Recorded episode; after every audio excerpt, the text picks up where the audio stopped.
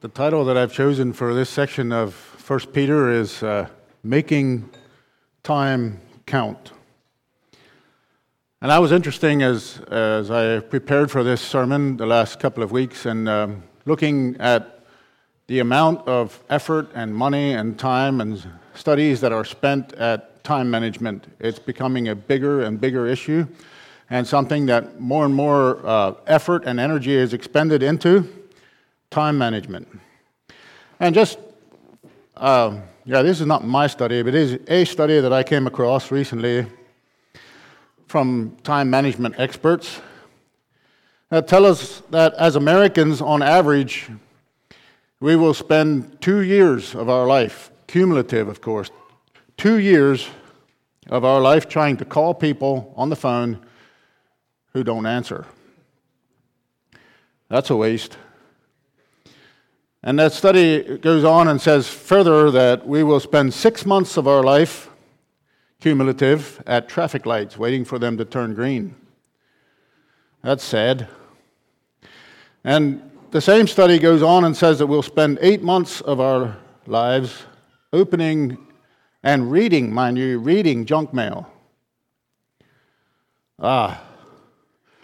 All told, we will spend five years of our life waiting in line at grocery stores and airports and restaurants and that sort of thing. Time. Time is something that we're aware of, and it's something that we count.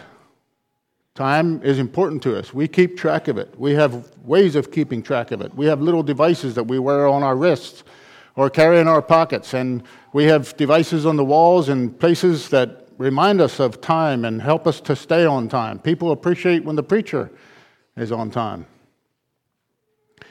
And we mark time. I think, especially backward, we mark time. We look back and we, we mark time and periods of time, increments of time. And we also do that forward. The increments of time that we're familiar with are seconds, and minutes and hours and days and weeks and months and years.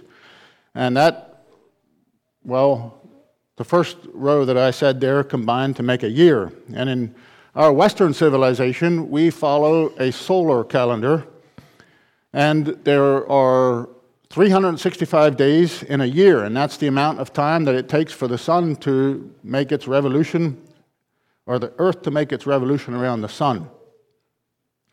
365 days. To be more precise, that's 365 days, 5 hours, 49 minutes, and 12 seconds. It's the amount of time that it takes for the Earth to take a tri- trip around the Sun. Or if you prefer, there's 8,766 hours. Or even more specifically, 525,949 minutes. And I didn't do the math on the seconds. That's a year. On average, we're estimated as Americans, U.S. people that live in the U.S., we average right now about 79 of those trips around the sun. That's the average span of an American. And I bring that up because it seems that throughout the book of 1 Peter, and maybe especially in this passage in my, uh, as I studied, and evaluated, Peter is thinking about time. And I'm not exactly sure why all that is. In 1 Peter chapter 1, we mentioned, notice that he's writing to people that were scattered. They were um, forced or not living in the area that they were growing up in. It was uh, unfamiliar times for them. There was persecution, there was stress and suffering, and that we'll talk about that in our uh, next lesson. In 1 Peter chapter 4, he takes a deep dive into suffering that they were dealing with. And so those kinds of things cause us and force us to think and monitor time, perhaps more, more frequently than when things are going well. But Peter mentions time throughout the, the, the book. And uh, here in chapter 4, I think it's mentioned several times, several inferences of time. And that's true for the rest of 1st and 2nd Peter. I would say probably a minimum of six or eight times throughout the book, depending how you count, Peter refers to time. And I feel like in this passage, in this section, he especially um, does so. Now, when you're young, you think that you've got oodles of time, right? We think there's all kinds of time left in our lives. But we get a few years under our belt, maybe a few decades, and we realize that time moves really quickly. It does not take long. By the time you enter your first child into first grade, and by the time your last child graduates high school, time flies. Time moves really, really quickly. And the older I get, the more I realize that. And it is thought by most, people, most Bible commentators when Peter, as Peter is writing this book, not only is he thinking about the persecution and the suffering that the readers are writing, but he's thinking about the time that he has left. And I think most Bible scholars would agree that Peter was killed, crucified, martyred shortly after this uh, writing here. Like Moses, who wrote Psalm 90 it says, Teach us to number our days, that we might gain a heart of wisdom. You know, it's not nearly as important for us to count the days as to make the days count. It's not as important for us to count the days as it is to make our days count, making time count. And it is absolutely true that the time we have is the only time we get. When we're in eternity, time will be no more, and we decide, God has made it, arranged it so that we decide how we use our time, and we get to choose what we invest our time in and for whom. And this passage here especially addresses some of those things. I encourage us, one of the goals that I have for this sermon is to remind me and all of us that we should not be spending all of our time for ourselves. Don't spend it for yourself. God has given you your life and your time for you to spend it in ways that are a blessing and ways that are a help and a benefit for not only for yourself, but for others, primarily for others. As we invest time in others, we receive a blessing. In our vernacular, we have a common phrase where we talk about killing time, uh, where we just hang out and nothing much happens and we're just yeah, killing time. I came across this a quote this week that said that you can't kill time without injuring eternity. I don't know about that for sure, but it did strike something with me. You can't kill time without injuring eternity. Time matters. Time is important. Time, the way we use our time in our lives matters not only for here and now, but for eternity as well. Another key thought throughout the book of 1 Peter, and we've already drawn attention to it a little bit uh, in some of the previous sermons, but in this particular chapter, twice Peter mentions the will of God. A recurring theme throughout the book of 1st and 2nd Peter, the will of God. And twice in this passage, the will of God is mentioned. And I think it's really important the will of God is for us to use our time wisely. The will of God is for us to live our lives in such a way as He describes here in such practical terms here in the first um, 11 verses. Things that we do to the positive, things that we don't do to the negative. The will of God is for us to use whatever time we have left for His service. Whatever time we have left, use it to the will of God. I want to suggest six ways to make time count. Six ways from this passage here in 1 uh, Peter 1, 1 Peter 4, verses 1 to 11. Six ways to make time count. Number one, look at what Peter says in verse 1 of chapter 4. He says, For as much then, or you could use the word therefore, since Christ hath suffered, or likewise suffered. And remember, in the last time we were here in this uh, passage uh, in chapter 3, it talks extensively about Christ suffering throughout chapter 3. And it calls us, as the reader, whoever is reading the book of 1 Peter, to follow Christ's example and not only into suffering, but while suffering, adopt the mind of Christ. While going through difficult times, suffer like Christ. He reminds me of Paul's writing in Philippians 2 Let this mind be in you, which was also in Christ Jesus. And he goes on to talk about that same, that same sequence and that same subject of suffering like Christ. Peter says that since Christ hath suffered in the flesh, we should arm ourselves, arm ourselves with the same mind. That little phrase, arm yourself. This past week, a couple of miles east of us, we had a whole neighborhood, a whole township that was concerned about a convict who was on the lam.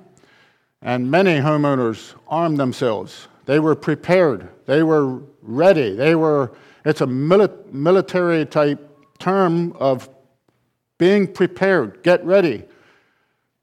Do what is necessary prepare yourself. Picture, if you will, a soldier putting on gear, getting ready to go to battle. That's the idea of this phrase arm yourself. However, our preparation is to take place not outwardly as Christians, but inwardly. Arm yourself with the same mind, he says. Not arm yourself with a revolver or arm yourself with protective gear. Arm yourself with the same mind, he says. Get prepared for what's ahead. That's the idea. Gird up the loins of your mind, he said in chapter 1, verse 13. He's also talking about preparation. Chapter 1, verse 13 um, talks about, again, reference to time, as we think about the end that is approaching, we should gird up our minds. And he does that same thing. We'll talk about that just a little bit later in verse 7. As the end of time is approaching, we should be prepared. Arm ourselves with the mind, a mind like Christ. A militant attitude towards sin, he says. For he that hath suffered in the flesh hath ceased from sin, has resisted and that's, that's the, the goal, that's the requirement, that's a way to make time count, is to fight sin.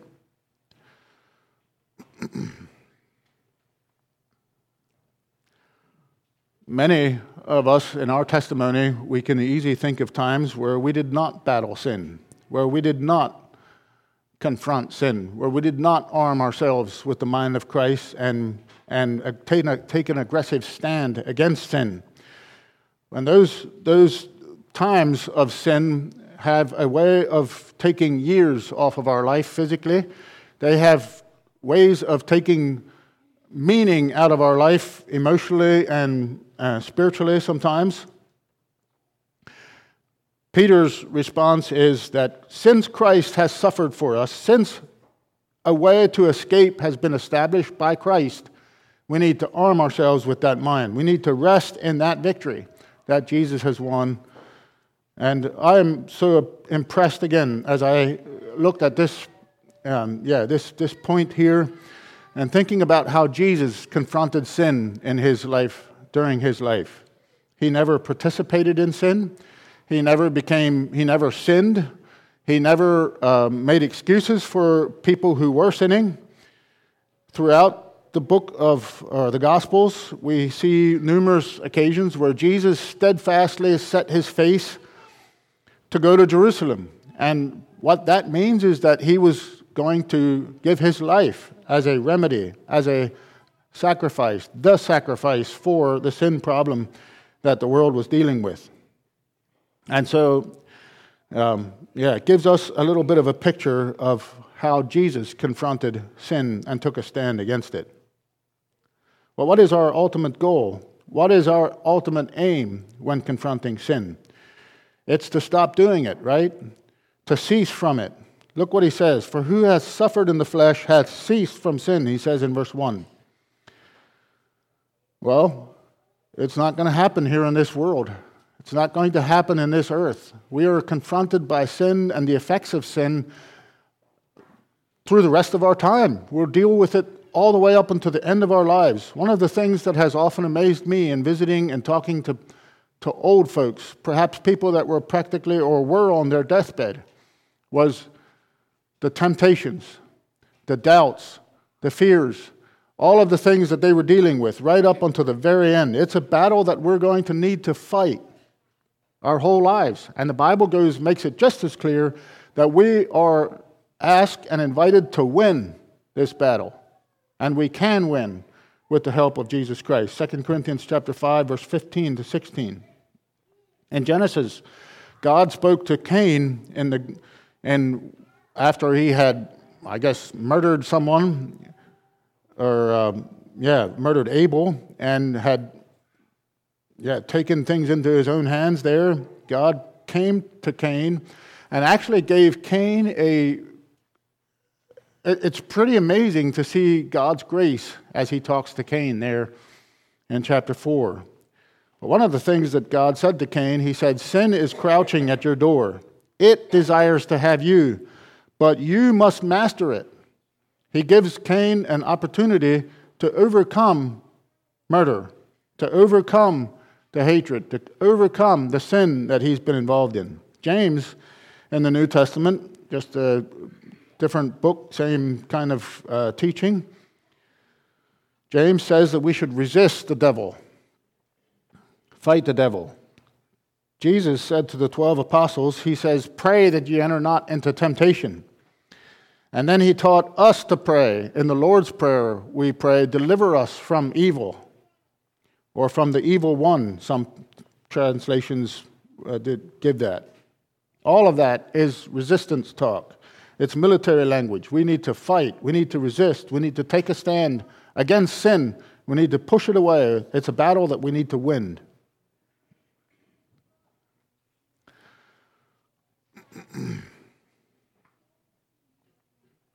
And I think I mentioned this a little bit earlier, but suffering, like the people that First Peter that Peter is writing to, suffering has a way of helping us with this. It draws attention to things that are most important, where we tend to look more inwardly instead of outwardly. We tend to look more closely and more fervently at Jesus rather than ourselves. Suffering has a way of doing that. And I don't think it's by uh, accident that Peter transitions after verse 11, which is where we'll quit today. Peter transitions into suffering and talks about suffering as a way of um, accomplishing God's will in our lives. So the first thing is resist sin. The second thing we see is in verse 2, and I called it where we relish God's will. We relish the will of God. We seek to do the will of God. If the first one is negative, the second one is much more positive. Resist sin. Enjoy God's will. So he gets right to the heart of the matter in verse 2 in terms of what you and I need to do with the rest of our time here on earth. How will you spend the rest of your time? Well, the best of your time is when you use the rest of your time to invest whatever time you have doing the will of God. Let me just read that again. The best of your time is when you use the rest of your time to invest your time in doing the will of God. God's will and the purpose of God needs to be our lifelong desire. It needs to be a passion that we seek that we, we do with all of our hearts, following God's will, enjoying the will that God has, allowing Him to work in our lives. Let's make sure that God's will is number one in our pursuit of things here on earth. To quote what Jesus said himself, He said, Seek first the kingdom of God, and all these things will be added to you. Did you know that the will of God, I think, is the most important and most exciting thing about our lives? You might be good at a lot of things. We might be skilled at numerous hobbies or things that we do with our hands or with our, uh, with our minds or our, yeah, our words or whatever. We might be skilled at those kinds of things. But somebody has said that there's two most important days in our lives. The two most important days in our lives, someone has said, is the day that a person is born. And secondly, the day that a person realizes what he's born for. And I think it is, it is well said. Let's do what we're born for. Let's find that purpose and claim that promise, claim the purpose that God has for us. And I think it's something that we all deal with. so resist sin, relish God's will, but here's a third renounce your past. So now he goes into, uh, in verse 3, where he talks about the time past of our lives. And I think there's many Christians, many of us, that get really bogged down sometimes with things that have happened in our past, and for good reason. They're shameful things. They're things that we should not have done. They're sinful things that we have done. And for whatever reason, they um, have taught us something. They teach us a level of fear or a level of anxiety that we think of when we think of the past. Peter says that we should renounce our past. Or, in other words, we come to a point in our lives, and maybe today is that point where you say, Enough is enough. I'm done with that. And that, uh, that's what I think the message of this text is. For the time past of our life may suffice us. That word suffice means enough. It's enough. We're done with the old life. We're done with the shame. We're done with the second guessing. We're done with the past. We're looking to the future. The time past of our life may suffice us to have wrought the will of the Gentiles. So in the past, we did the will of the Gentiles, or another way of saying we did our own will. We did our things. Ourself was number one. We did whatever pleased me, and we that was king in our lives. Self was on the throne. We did whatever came naturally to us. But there's a time in our lives where we say that's the old lifestyle, that's the old me. Self is no longer on the throne. Jesus is now on the throne, and I answer to him. I've got something new going on. And I like how he begins the word for. For you have spent enough time, it says in the NIV. The time past of our life may suffice us to have wrought the will of the Gentiles. There was t- the time in our past that are now under the blood they have been covered by the blood.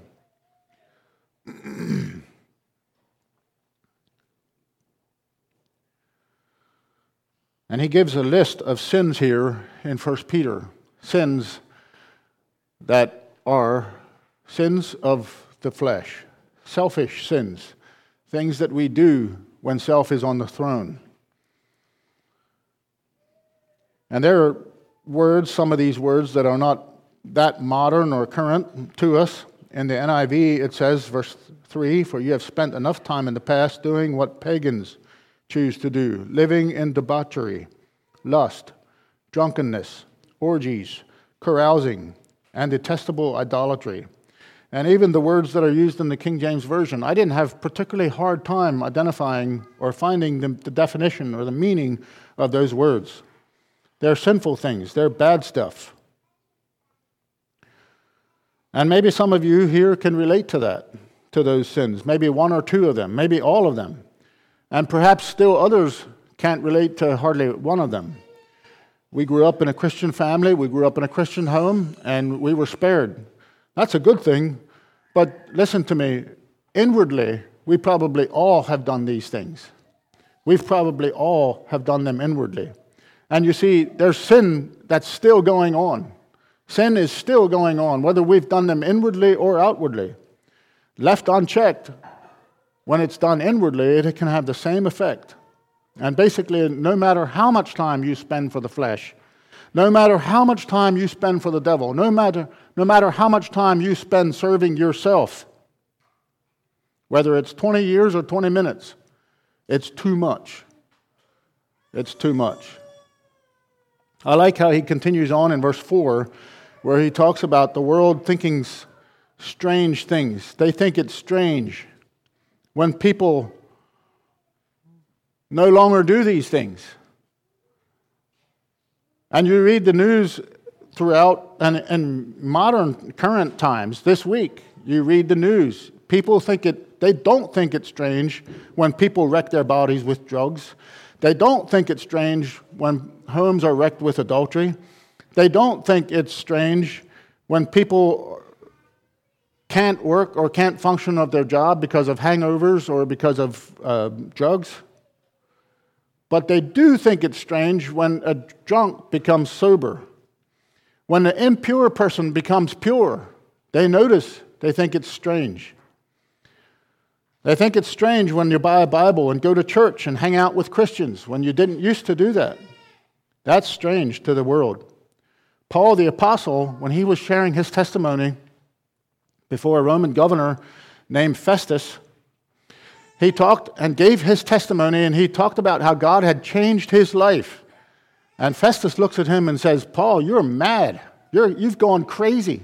He thought it was strange. If Paul, Paul would have said to Festus, Look, I got stone drunk last night, I wonder if Festus would have said that. I doubt it. He may have said, Good on you. You're a prisoner. You're in prison. That's, that's what prisoners do. But when Paul said, I'm a changed man, I used to do those things and I don't anymore. Festus said that he had gone crazy. Well, Peter says it like it really is in verse 5. And he says that they think it's strange, but God is the judge. We give account to God. And I think it's just a neat way of saying, let's, let, let's just let it right there. Let's just let God be the judge. We've put our faith and trust in God. We've given our past to Him. Let's just leave it right there. Let's just leave it in the hand of God. God is able to judge the quick and the dead. He is ready, it says in the King James Version. He is ready to judge the quick and the dead. He is well capable, well qualified to judge. Let's just leave it right there.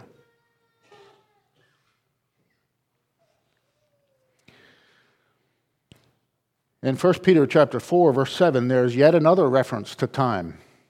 At least the third or fourth time in this passage already. Verse 7 it talks about the end of all things is at hand. The end, the end of time. The last days is a term that we have used. It's a term that Jesus used. It's a time that it's a term that the Bible uses to describe I think the time we're living in. And I'm not so much saying that, well, I think the last times is the period of time that follows Jesus' first coming. It's the period of time between Jesus' first coming and his second coming. It's, it, when we talk about the last days, we're not necessarily talking about days in sequence as much as we're saying it's the last era. It's the last period of time. There's not another section of time following. It's the last period of time. Whatever length of time that is, it's the last days. And we've been now 2,000 years or so. And I think that should be a reminder to us, like Peter was thinking nearly 2,000 years ago. The end of all things is at hand, it's, it's close, it's coming. And he talks about that more in, in 2 Peter.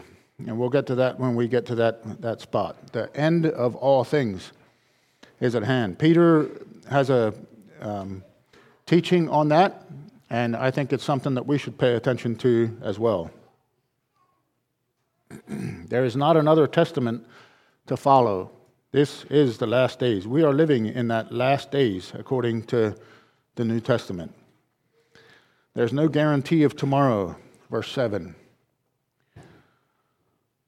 Be therefore sober and watch unto prayer. The fact that tomorrow is not guaranteed should cause us to think about our days. It should cause us to make our time count. Whether you have one tomorrow left or whether there are thousands of tomorrow left for you, how should you live? And he gives us three things, three more things in, in, uh, in the passage here about how we can make time count. And verse 7, he says we should watch unto prayer. Be therefore sober. That means alert. That means under the control of the Holy Spirit in, in chapter, uh, Colossians chapter 3 or 4 there, and also Philippians in the, in the corresponding passage. It talks about soberness, being under the control of the Holy Spirit as being under the control of some other kind of um, substance.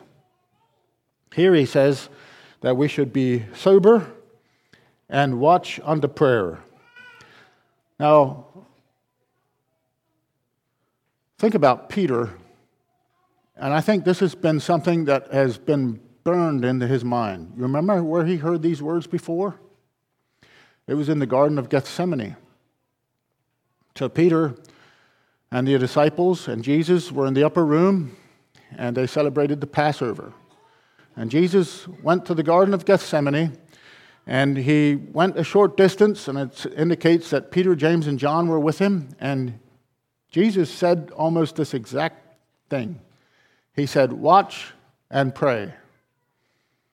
And you know what they did? They fell asleep. They're sawing logs. And Jesus comes back to them and he says, What? You couldn't watch and pray? And that happened three times. And I, I barely can imagine how strong this, these words must have been in Peter's mind. And he draws attention to that same thing here. Be sober and watch unto prayer. One of the things that we can do to make time count is to be prayerful. Prayerful. The end of all things is at hand. Be therefore sober and watch unto prayer. Or be watchful in your prayers would be another way of saying it. It seems as if Peter is saying here, as your tomorrows become fewer, you should pray more fervently. You should pray harder. As time takes its toll, as time passes, and as time f- flees in our experience, as we get older, whether that's one day older or a decade older, we should be reminded that the end is coming and it causes us to be serious and prayerful. So pray harder. The fifth thing here that we see in the text is love deeper.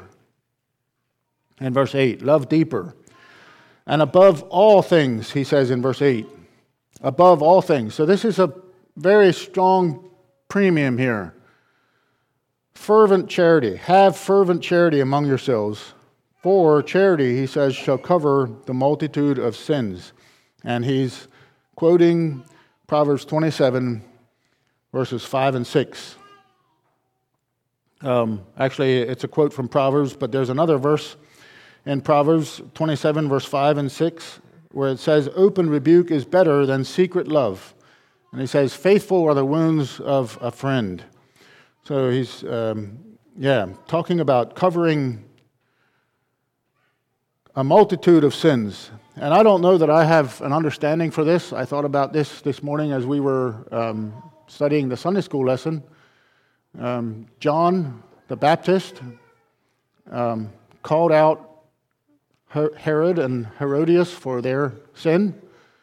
It seems like he could have added years on his life if he would have shut up. Um, I guess you could say, perhaps, if you're inclined to, you could say that John was not very loving. I think it. I think more more realistically, as I study this passage, I think it is more important. I don't think that we as humans can adequately cover sin anyway. We can cover up sin, but we cannot cover sin very well. Jesus covers sins. The blood of Jesus covers sins. We tend to cover up sin, and I'd like to uh, just draw a little bit of a distance there. Here it says that we should have fervent charity among ourselves. And I think that word fervent in the Greek literally means straining or strenuous.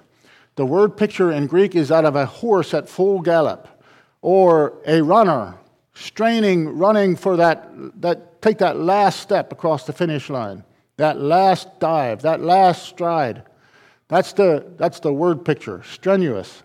Hard work is implied. Every effort, every amount of energy is designed to bring covering to, to sin and to, to, to, um, to love in that way.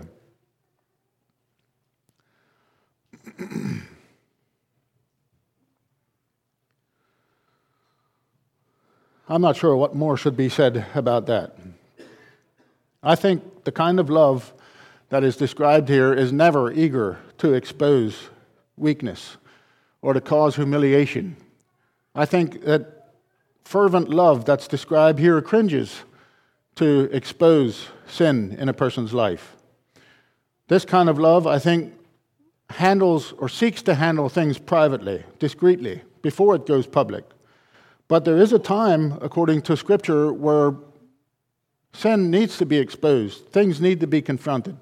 Jesus in Matthew chapter 18 gave a formula. He said, You start privately, and then you bring someone else in. And then, when it's not followed, you take it to the church. There's a time to go public. And if, if it's not resolved in that way, there, yeah, there are proper channels to, to, that need to be followed.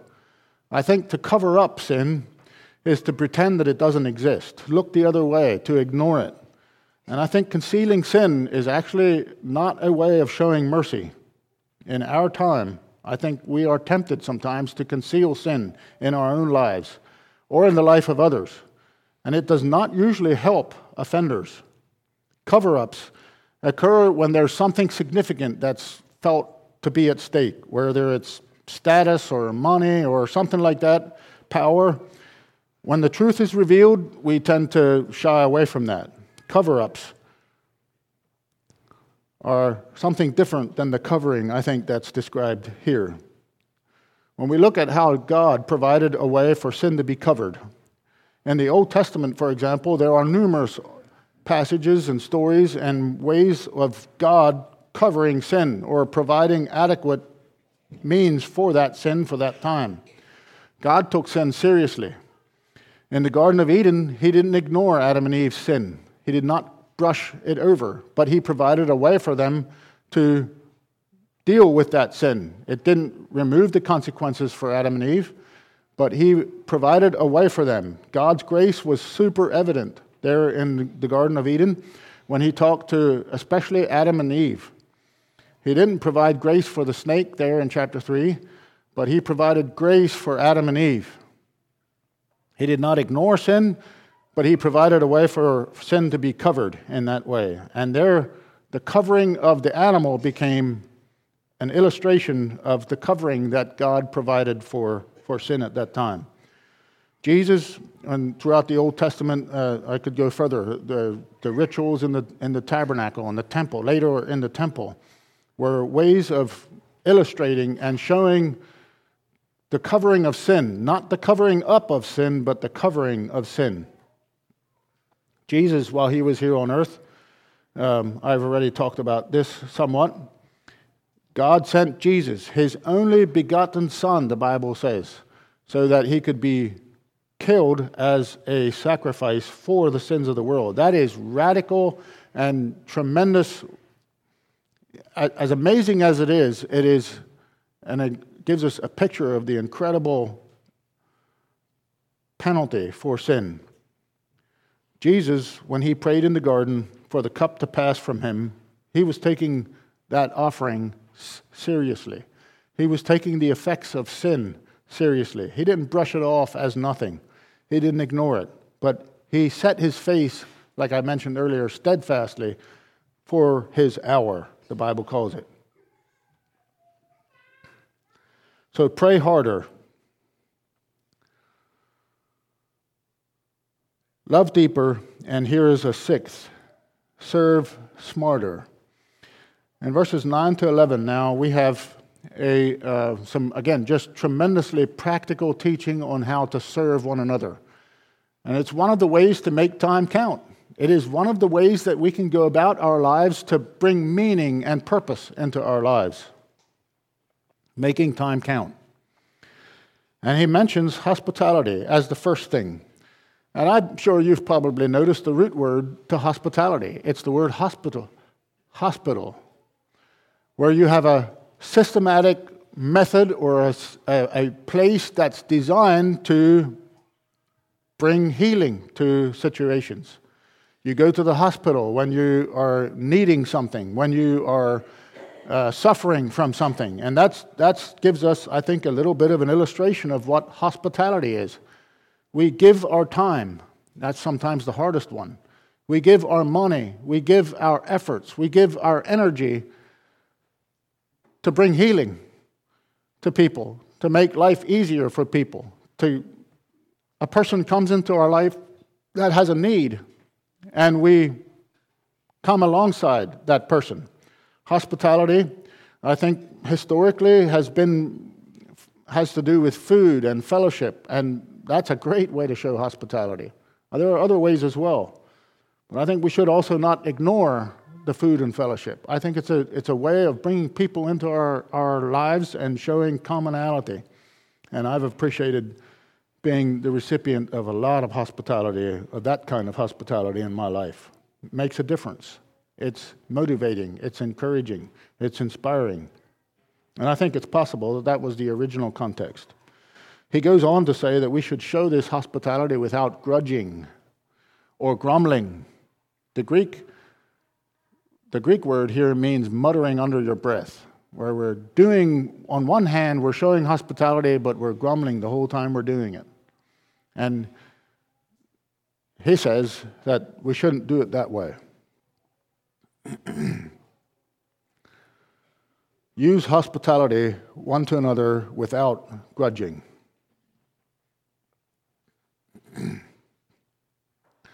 In verses 10 and 11 here, he goes beyond the practical serving and he gives the motivation behind the serving. And I like that. I think it's so important for us. Um, we have probably studied, I remember a number of years ago, I, I think I preached at least two, maybe three sermons here on the spiritual gifts, and these verses are, in my opinion, talking about spiritual gifts. And those are the motivation for why we do what we do, and it, it guides how we go about doing um, what we do. And Peter here divides the gifts into serving gifts. He talks about ministering, that's serving gifts, and speaking gifts. And I think it's not unusual for those two gifts to collide. Sometimes the servers tend to be, um, yeah, to feel something toward the, the speakers, and the speakers sometimes to the servers. And I, I think that Peter kind of catches both of those and he says, doesn't matter which side you're in, do it for the Lord. Do it as unto God. And that is such an incredible uh, teaching that, that we need to have. I have uh, five things here that I notice in this in verses 10 and 11. Five facts about spiritual gifts. And I'm just going to give them kind of quickly here. so, first of all, this passage tells us that every Christian has a gift. If you're a believer, you have been given a gift. You have been gifted by God. The Holy Spirit, according to 1 Corinthians chapter 12, has given you a gift as He, the Holy Spirit, wills, as He designed it. He has given you that gift because there's a plan, there's a purpose. That's why you have the gift you have. So you every Christian has a gift. And your gift may be different than someone else's. I called attention to the contrast that Peter seems to bring up here the, minis- the servers, the speakers, the teaching gift, the ministering gift. Your gift is different than the person next to you or somebody else has a different gift than the gift that you have. Thirdly, it's important that whatever our gift is, that we use it to help others. I think it's one of the main and it's one of the number one things that we need to remember about spiritual gifts. It is easy for us to think of it as our gift. It's my gift. God has given it to me, and so I use it in that way. Well, there's maybe parts of truth to that, but the spiritual gifts, as they're given in Scripture, are for others to benefit. It's not given for your benefit, it's given for the benefit of others or the benefit of the whole. And the spiritual gifts are never, never to be used in ways that lift me, lift myself up. And that's the selfish tendency that we need to confront. Some gifts are noticeable, according to this passage. Other gifts tend to be less noticeable or less noticed. There are behind the scenes, and there are gifts, and there are other gifts that are more upfront. And they should not be in contrast and conflict with each other. They should not be in competition with each other. They should not be at odds with each other. The gifts are given for the good of the whole. And fifthly, I just really appreciate verse 11, how he sums up this passage, and he especially emphasizes that we do what God has given us so that God can be glorified. And then he ends with just a, a word of doxology. He says, To whom be praise and dominion forever and ever. Amen. And as I studied here, I just found myself praying that. That the gifts that we have here at Weavertown Church would be for the praise and dominion of Him. Let it be so. It appears as if Peter is on that same path. Let it be so. Amen. May those gifts be used to bring glory and honor to Him. Some are more noticeable, some are more tend not to be noticed as much, but all of them are helpful. And all of them, used properly, glorify God. And I, I, think it's just important for us to, to notice all of that. There's one more thing that I'd like to point out in our text here, and I'm going to do this as we close. In verse 10,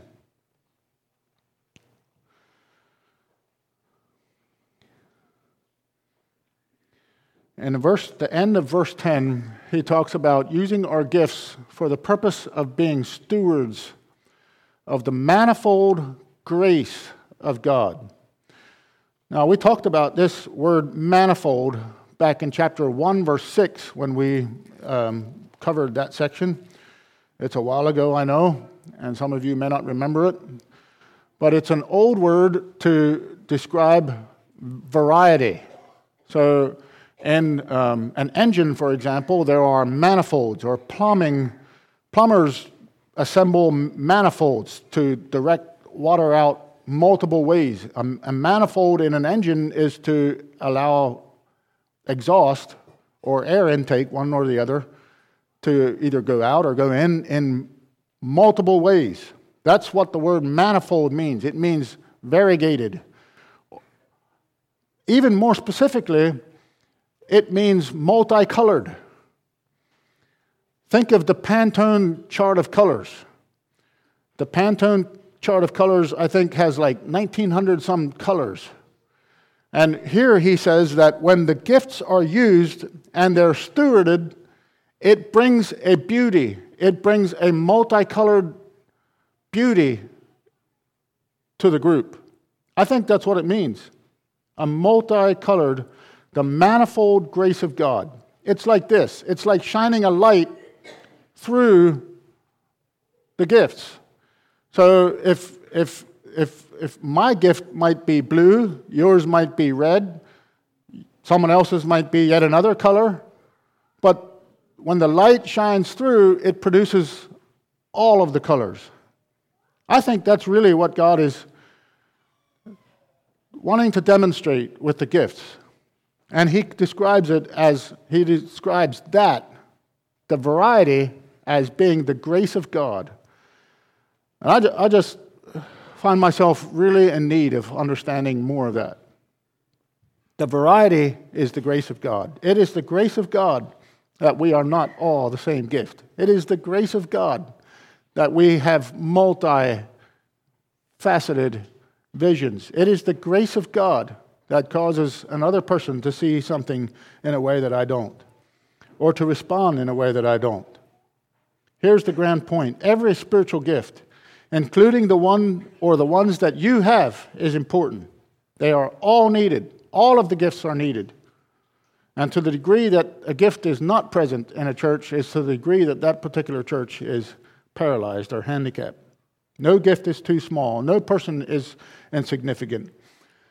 One gift is not more important than anyone else. They just have different functions. And every gift is needed. So the gift comes from God and then comes from you to someone else, or through someone else to you, however you want to say that.